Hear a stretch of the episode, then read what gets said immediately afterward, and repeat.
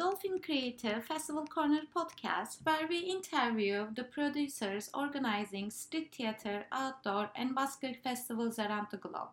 In this episode, our host is Magic Brian. Brian interviewed Brendan Coleman, who is a creative producer of the Fremantle International Street Arts Festival in Australia. They talk about the past, present, and future of the festival, the busking culture of Australia, Brendan's career to becoming a producer, how the festival contributes to Still Fremantle, and many more. Let's hear their conversation. All right. So, welcome to Festival Corner. Uh, why don't you introduce yourself for the list? Yeah, I'm Brendan Coleman. I'm the creative producer of the Fremantle International Street Arts Festival. Thanks for having me. Yeah, thanks for thanks for being part of it. Um, and how long have you been uh, producing the festival? So I first started programming the festival way back in 2004. So um, quite some time now, and and my experience with the festival predates that in that the festival began in 1999, uh, and I performed in it as a local performer. So I guess uh, we did lose three festivals during the pandemic, but besides those, I guess yes, I've been involved in the festival either as a performer or as a as a programmer uh, for since its inception. So what was what kicked it off? What was the in '99? What started the festival? What was it? What was the reason for putting a festival together in Freo? Yeah, so like a great friend and colleague of mine uh, called Alex Marshall. He is a um, English Australian uh, performer, uh, Australian citizen, but spent a lot of time in Europe. He worked Covent Garden for many years, and he, you know, came and lived in in Perth, and he'd travelled a lot, and he'd seen and had experiences like festivals like Linz in Austria, and he'd seen the street performance festivals through the 80s and and, and 90s and so forth, and um, like he he was kind of inspired. Well, why can't we do something like this in Fremantle? And he hit up the local council, City of Fremantle, and was like, you know, let's let's try and do something like like I, I've done overseas. And he managed to convince the the council to to give him a small amount of money, and it was the first '99 festival was basically one road closure and a whole bunch of kind of ragtag locals, including myself. Um, and you know, it was very small and modest, but you know, it was an instant success, as in, you know, like the the road closure, the different spaces, um, the idea of, of, of performers, you know, coming en masse to a place just immediately took kind of hold, and that was the first year. Um, but for, and but Freo's always had a street, like at least one pitch, right? Is that it's been like it ha- it's had some history of street prior to that festival. Absolutely, and I think this is one of the reasons why it, you know it kind of took off from that, and that it's been managed to integrate itself into you know like being run by the city of Fremantle and being embraced by the community and whatnot. It is an authentic festival. It's a celebration of Fremantle's unique busking culture.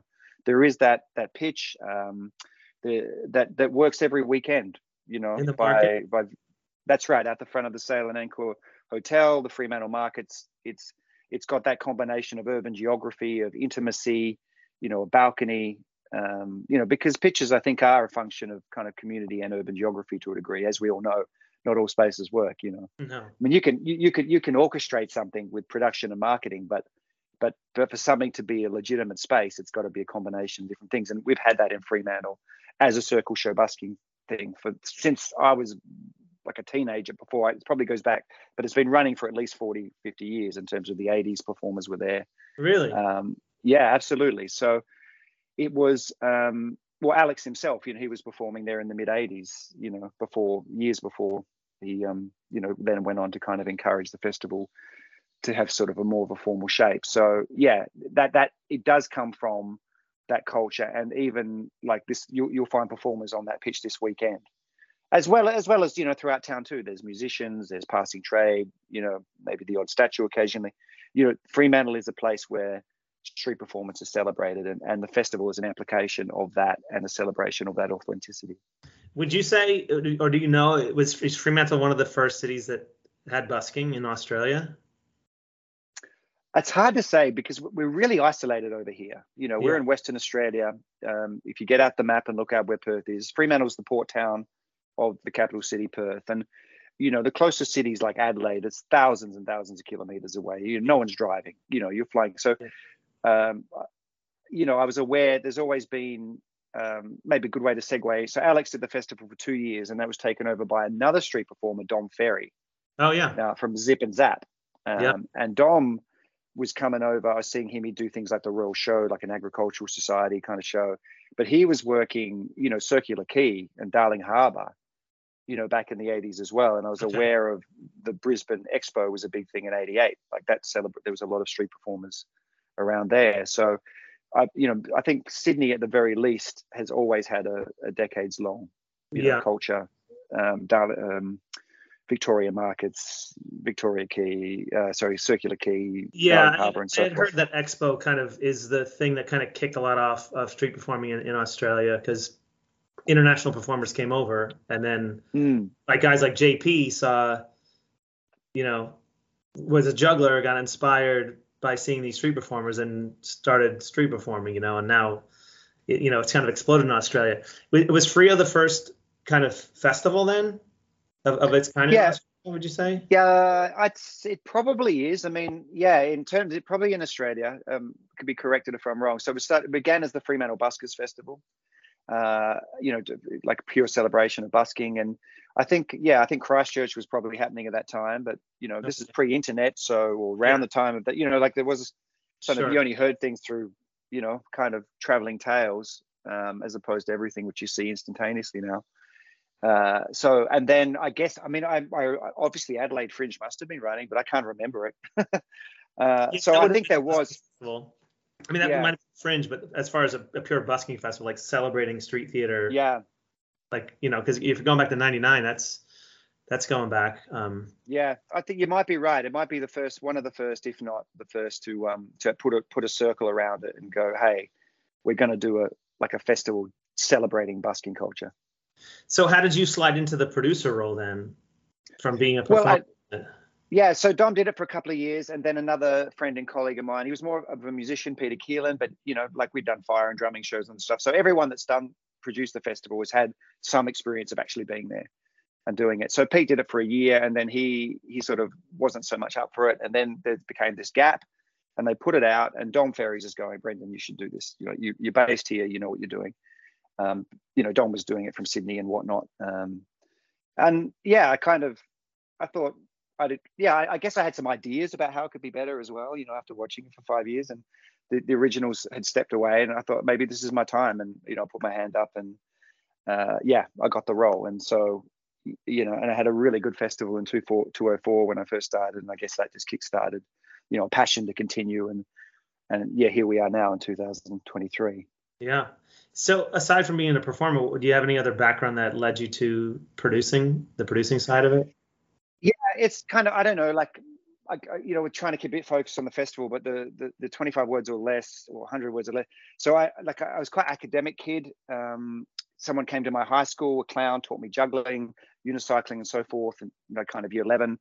Uh, put that aside. It's kind of academic. I went to university, started a commerce degree of all things. I don't know what I was going to do with that, but um, it just seemed to be I don't know. That's just where I was going.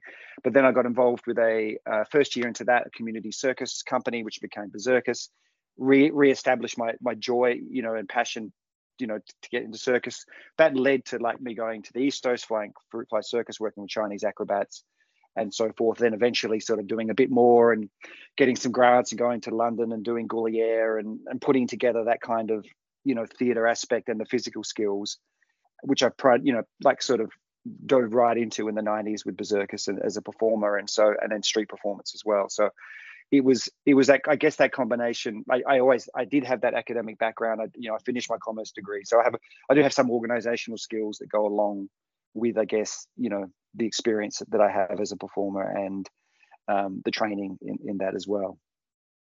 Yeah, and I guess, and then as the more you do it, obviously you, you start to learn, you know, by mistakes, I guess, or or whatever. Like, what's the best fit for the festival? What as the best way to run a festival? It just comes with years of doing it beyond any kind of education you might have had. Because I don't know that there's any education that is like, okay, here's your education for festival producer. yeah Yeah. absolutely Because then you got to deal with performers, which is a whole other thing. Which I think performers. Yeah, yeah. And I think that there's some producers that are non-performers that are really good at it. Absolutely. Um, and I don't know how they do it because it's like being a middle school teacher, I would imagine, like dealing with these all these personalities. Uh, but then I always find a lot of times I find festivals that are produced by performers, they get everything. They know what you need, right? So you're in a comfortable place. They get if it's too hot or the you know if you have problems, they know how to fix it or how to deal with your issues with it.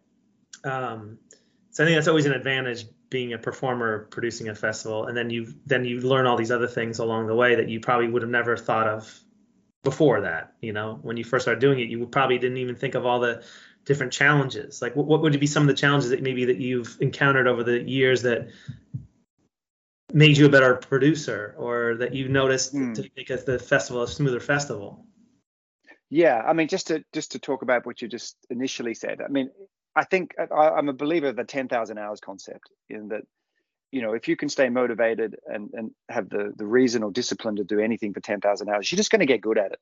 So, you know, it, there's, I don't know, I always have, it's always interesting, isn't it? When people ask you, how do you get into sort of this niche thing? It was like, I don't know, how do you get it? How do you become a taxidermist? There's so many things in, in that I'm so curious about in the world and so many unique jobs, isn't there? And this just happens to be kind of, I don't know, maybe one of them.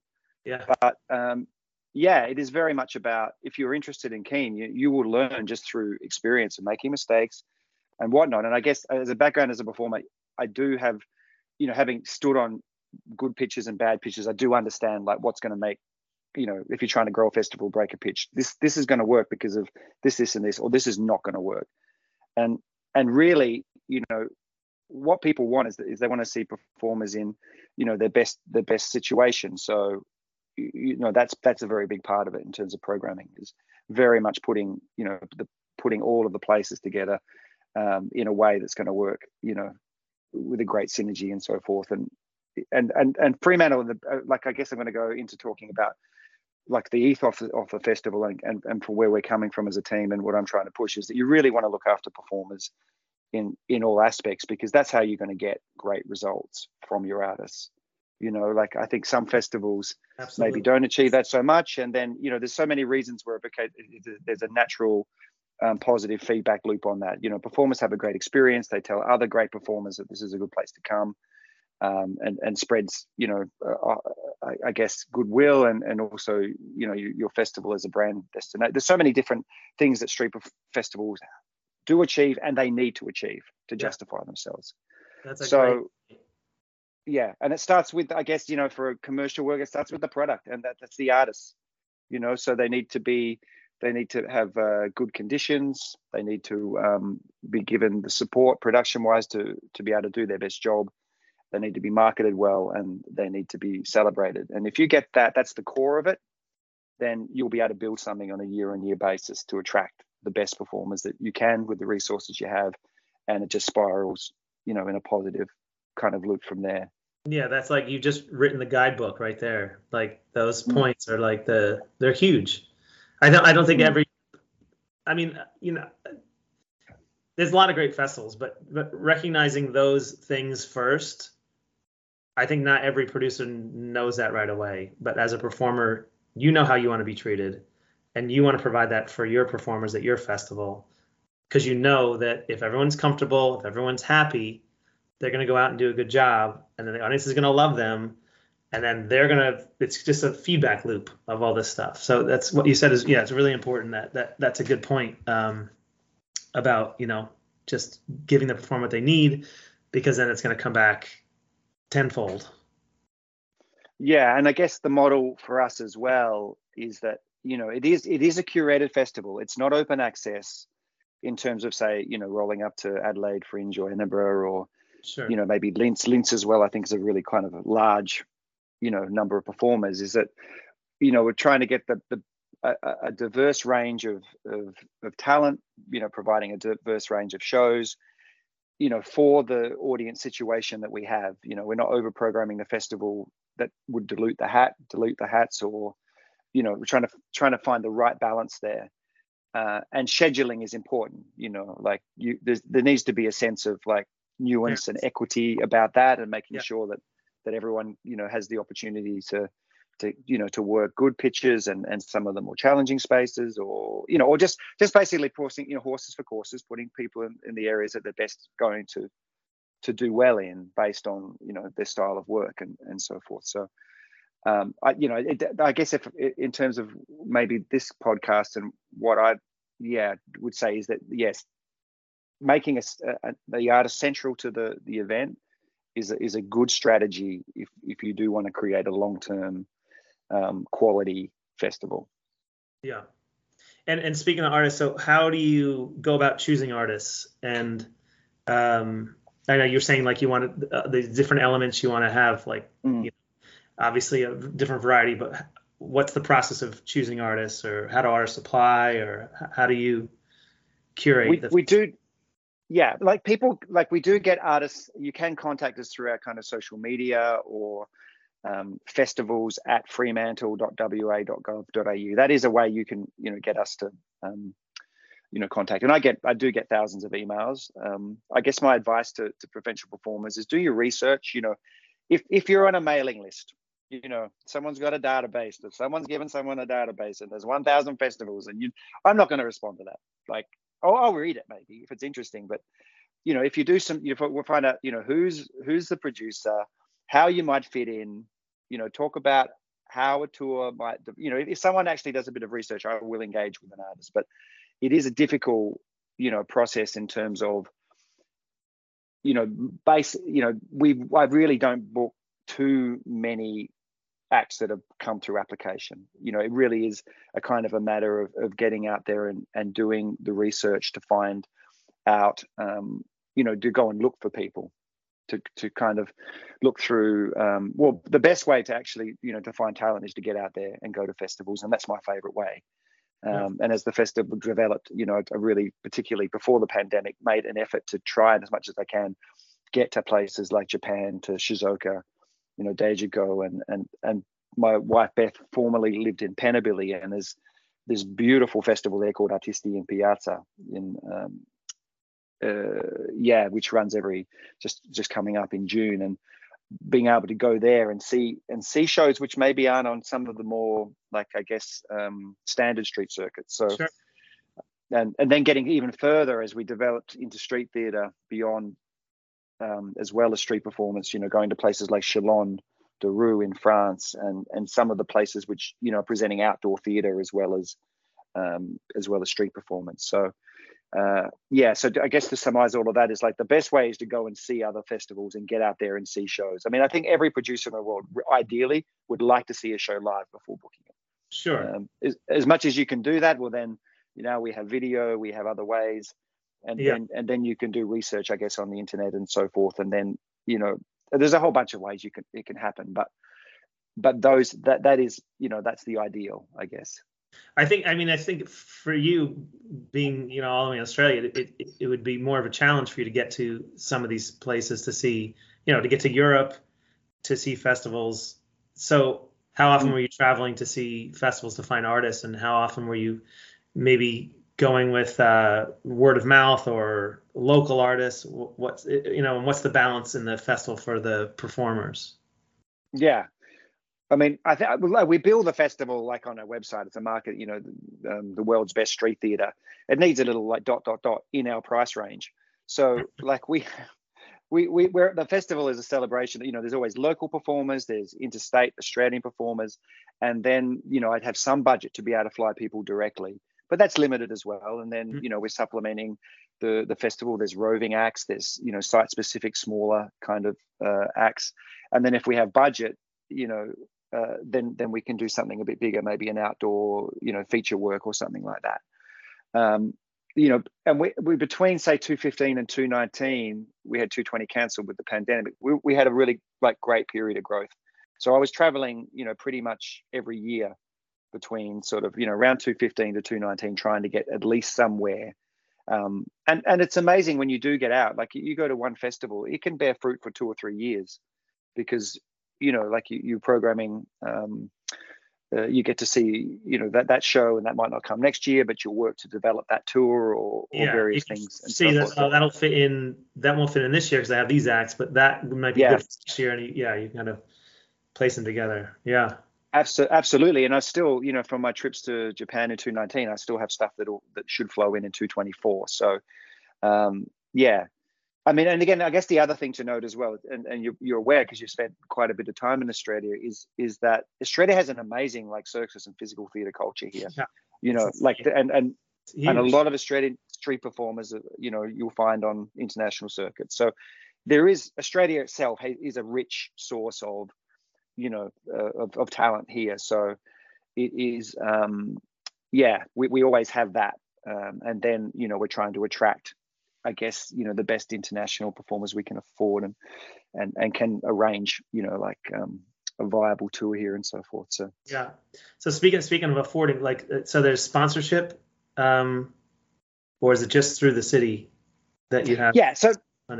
So, so the great thing about Fremantle is it is a city of Fremantle produced event, which means the local government, you know, fund it in its majority and celebrate it, and it gives us amazing access to do things. If we want to put four French musicians in a harbour, we can get permission to do that. You know, if we want to, you know, have Jonathan pour Jonathan Taylor pour a thousand rubber balls off a balcony, we could make that happen. I've seen him do that in You know- Edinburgh. That's great. Yeah. But you know, like we can do it like legitimately. We can organize visas. We can do everything that in, like there's we have the tools within it. But we cool. don't really get to do it without making partnerships with the local businesses, and they're the ones that have supported it um, since the very beginning, and and we've kind of expanded that as we've gone. So the model is very much to try and you know partner with businesses, and they will sponsor pitches. So if it works as a good location, then and and the business is prepared to contribute, then then we will place you know pitches across the, the city and that helps you know fund the budget as well. So you know like the Sail and Anchor Hotel pitch or the Fremantle um, Fishing Boat Harbour pitch or the National Hotel pitch or the FOMO you know shopping complex pitch. As long as we build these partnerships because the city of Fremantle has like I guess you know why should a why should a, a local government fund a you know street performing festival. There's many priorities with budgets. And you know if you've been a festival that's been around you have to make you know you have to justify yourself every year in a way. And i think that's a struggle for most perform um, festivals you know like yeah we do this but like there's always going to be let's well not say critics but people that question why are we doing this? And you need an answer. And for us it's very simple. You know we're providing high quality accessible you Free. know, eh, free entertainment for Yeah. ratepayers that um, and the wider community can come down. And we all know this. We've heard this. You know, it's very accessible. You can pay like nothing if that's all you've got, or you can put in as much as you'd like to contribute to a performer's hat. yeah. And, and, and when we do other street theatre, that's all free as well. There's no indoor. We we sometimes I do the odd cabaret, but like in 2023, no ticketed events. Very much about placing event, um, placing you know great street theatre all over the city in an open access way that attracts people to come down and enjoy the city, enjoy the city's businesses and what they've got to offer. Uh, Fremantle's a hospitality town with many kind of, you know, it's a touristy town. You come down, it's got it's it's the place in in Perth that has all the old heritage buildings. It's got a beautiful harbour. It's got a, like a beach attached. It really is kind of a really pretty place. So, Yeah. you know, the Street Theatre Festival amplifies everything that's great about Fremantle, and we have we do it over the Easter weekend, which kind of moves around in autumn a little bit. We have four days. You know, we can just really own that space and just ask. You know, becomes like Fremantle. You know, celebrated, and and the street performers and the artists help. You know, amplify that. Um, and then the second thing it does, it becomes a you know a tourism destination marketing tool. You know, the, the and this is I guess advice is you know it's in the name. You can call a festival many things. In our name, it's the Fremantle International Street Arts Festival. Right. You know, you know, you talk about. I mean, we all speak locally. You know, we go into like Edinburgh or Shizuoka or Christchurch or Yeah. Adelaide or Fremantle. So, you know, it is a way that you can You mark you know, the map. like promote. You mark the map. You promote the city.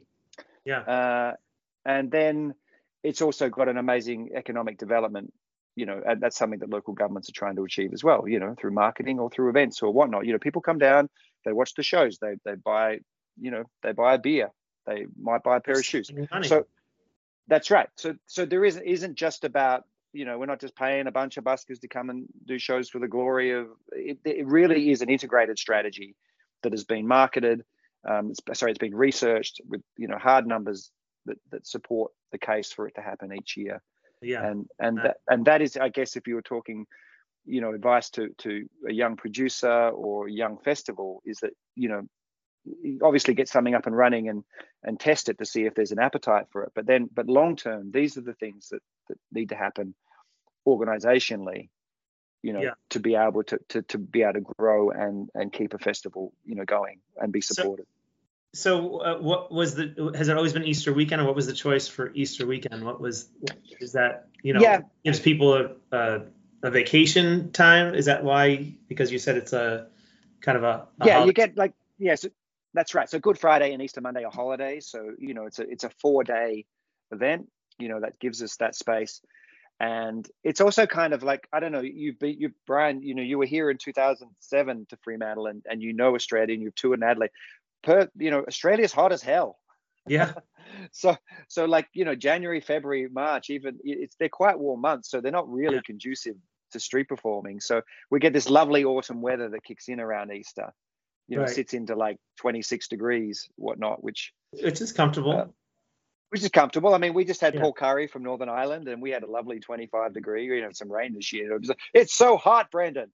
Well, no, this is nothing. This is beautiful. yeah. so you know, like we've got to kind of find a space if we're going to invite people from around the world. That like you know, it's hot here, so yeah. it's very much about the weather. It's about the holiday time of year, and um, yeah, and there's lots of other events going on through summer as well. So it's about we've always owned Easter as well. So it's, yeah, it's, it's just been a natural natural space for us. Yeah, that makes sense. A um, couple of things. So how how has the festival grown over the years? Like, what have you seen as far as maybe is it sponsorship? Is it the the number of pitches, the number of acts you're bringing there? What what what's what's been happening? Yeah. So again, it began as a local like kind of event, and then it kind of you know small growth, a few internationals that happened to be in town without visas uh, kind of did the show.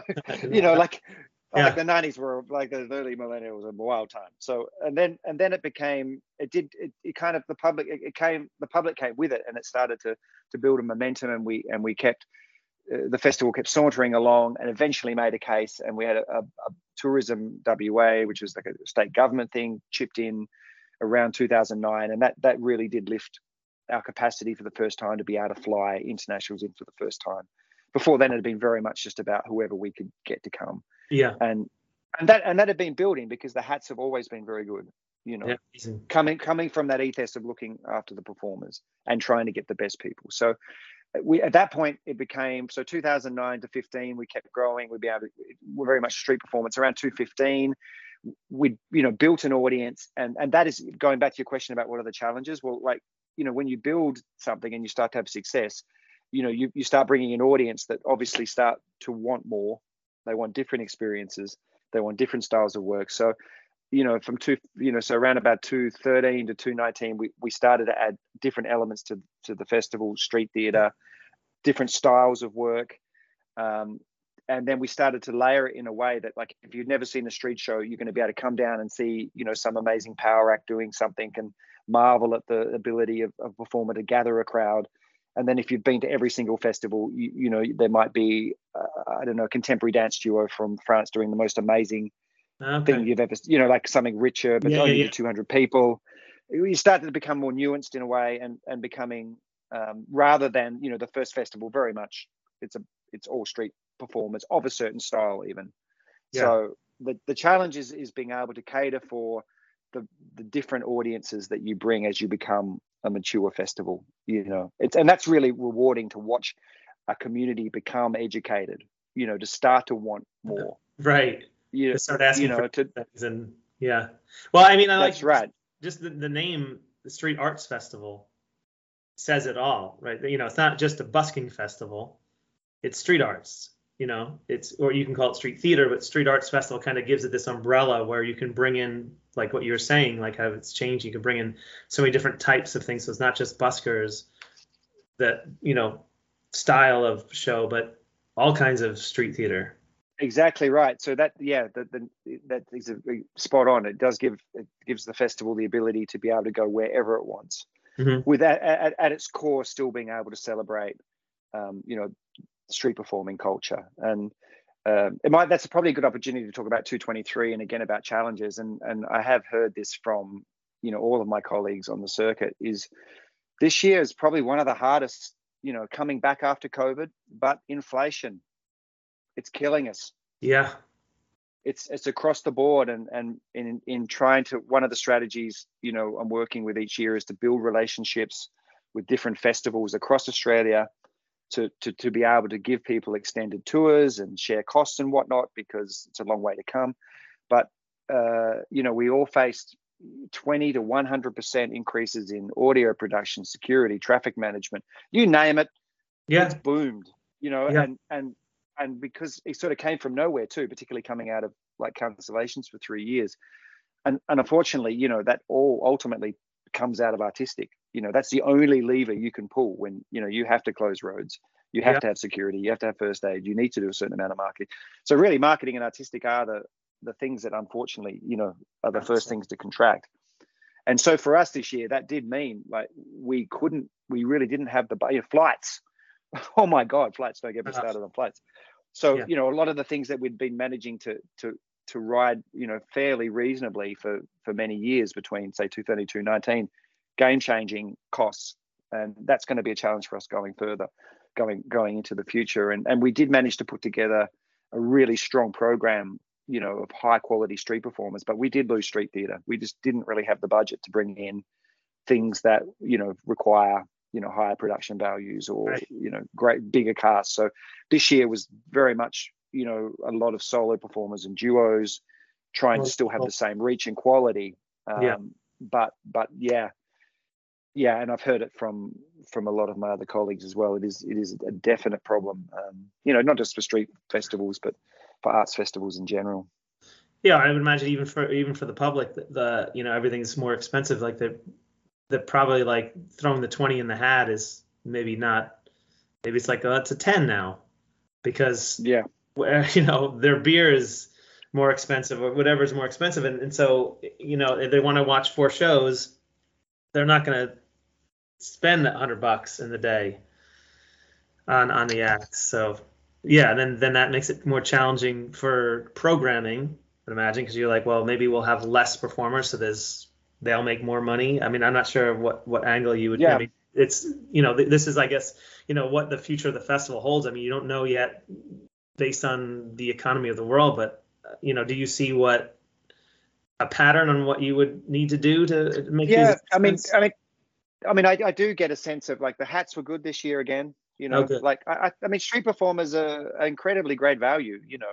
Like it costs twelve dollars to buy a beer you know? Like um it's you know to, to eat at, eat at a restaurant you know it costs can be hundreds. So yeah, really um you know it's not it's not too yeah performers really in terms even the ones that are getting big drops it's not it's it's not the highest cost of your day out. So okay, I think the performers are okay. Um, and again, like they're very high quality and incredibly charming at what they do. So, um, yeah, uh, I'm not so much worried about that. I mean, there, there are the challenges now. It's really interesting, isn't it? Coming back, you know, uh, while before probably 219, it was probably 95% of the hat was cash. You know, now the feedback I'm getting, you know, 30% is Square Reader at least, Yeah. and and that's a transition performers are making it into. We Yeah. as a festival keep it keep out of that. I think the festival Mhm. really needs to never be involved in performers hats and yeah. don't really want to. I think that's something that needs to be self-managed by artists themselves. And Yeah, there's systems Uh, out there that people are starting to adopt for that cashless Mm. kind of system, but yeah. I mean, a- that a thing that did spring up is we did the group show, like you know, an evening group show on the thing, and it was like for the first time. Oh yeah, how do you, how do you do the, how do you have that? Like into the cash is fine. Yeah. Like, it came down to like, oh well, maybe one performer, we'll put it all on one performers, and then they'll give anyway. It became, it's like, oh yeah, this is this is a two twenty three problem for sure. Yeah, yeah, yeah. That's interesting. I didn't even think about that group show. Yeah, you have one QR code that everyone can Yeah. scan. Goes to, but also in every country is different. Like we have Venmo here in the states, and it's really easy, but that doesn't work outside of here. So Correct. you just do. I mean, I collect tips with Venmo, and that's the more common. Or uh, up in Canada, it's like this bank transfer, but you have to have a Canadian bank account. There's, you know, there's ways to do it, but yeah, It's it it's is a hell of a hat pit. It's a long hat pitch. it is. It's an extra thing to say. it's like an and also here's this thing you can you know Yeah. yeah, it is tricky. Um, The QR codes were very widely used this year, and you know you can put them on your suitcase, so you can. It's it's an easy way to yeah, yeah. to get it done quickly. Um, so I, I mean, obviously, as a guy, I got a million of questions, but um, just to, to start wrapping things up, uh, Sure. what- do you have some favorite moments or memorable moments? I mean, I'm sure it is. You probably have a million stories of things that have happened. Um, I always find it hard when someone asks me like, "What's your favorite?" This and that. I'm like, ah, I don't know. Um, so there's no pressure, but maybe something Yeah. hit you that um, a moment in the festival that was or a challenge that you had overcome that was really interesting that you learned from Yeah, I mean, I mean, my favorite stories are probably not for this podcast, and let's have a beer sometime. but, it's a fun festival. We try and have fun in Fremantle. It is good. It That's is a good.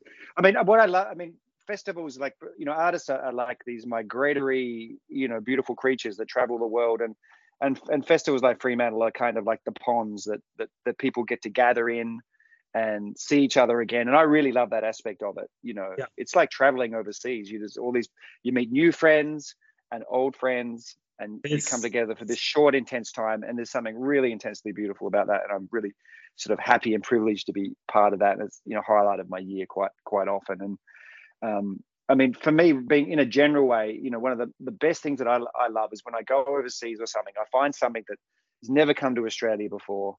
You know so amazing. I fall in love with it over there and i bring it and then i watch it like just completely you know watch the city fall in love with it and and you know just the joy. And i that's my favorite thing. You know when you just i find something the public love it and there's just such a lovely satisfaction with that you know Yeah, just yeah.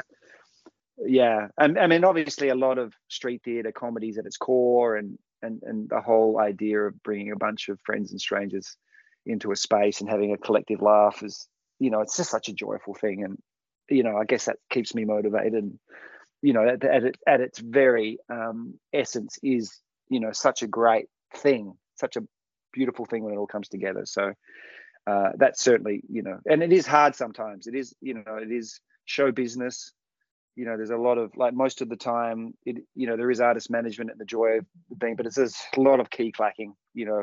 Yeah. There's there's a lot of stuff that goes behind you know a lot of admin work and grist in the mill that goes behind the scenes. It, it is very much an office job at, at times and that you know like but you, when you finally get to to to deliver the festival and and and have the public enjoy it have the artists like celebrate and enjoy it you know that's for me the greatest satisfaction you get to be a part of the, all these reunions that happen and you get to be a part of sharing these artists that you you brought to your city and watching people watch them is great. Yeah it, it's it's so it's it's just the best when you that you it's like you know what's going to happen. Yeah and- yeah and yeah. then and you get to see it in real time on the audience's faces and and then you know that that excited rush that you had when you first saw the show and so forth and you know that that chatter that people have when the pitch is broken and then you know they're walking away and you hear the family talking amongst themselves. And wasn't that amazing? Or you know that was so great. That was so funny. Or Yeah, that bit when they did that thing. You're like Yeah. yes.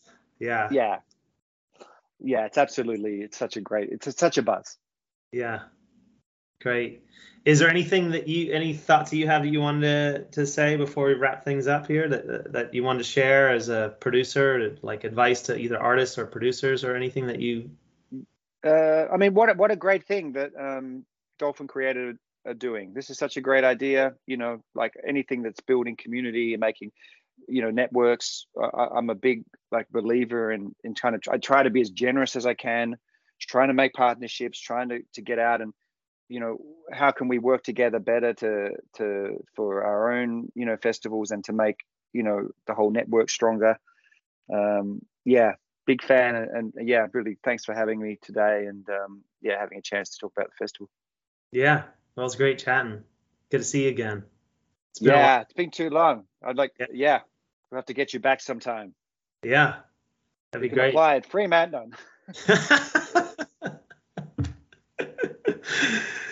All right. Well, you're you're kind of starting your day. I'm wrapping up my night here in New York. But uh, it was great seeing you. Great talking. Thanks for being a part of it.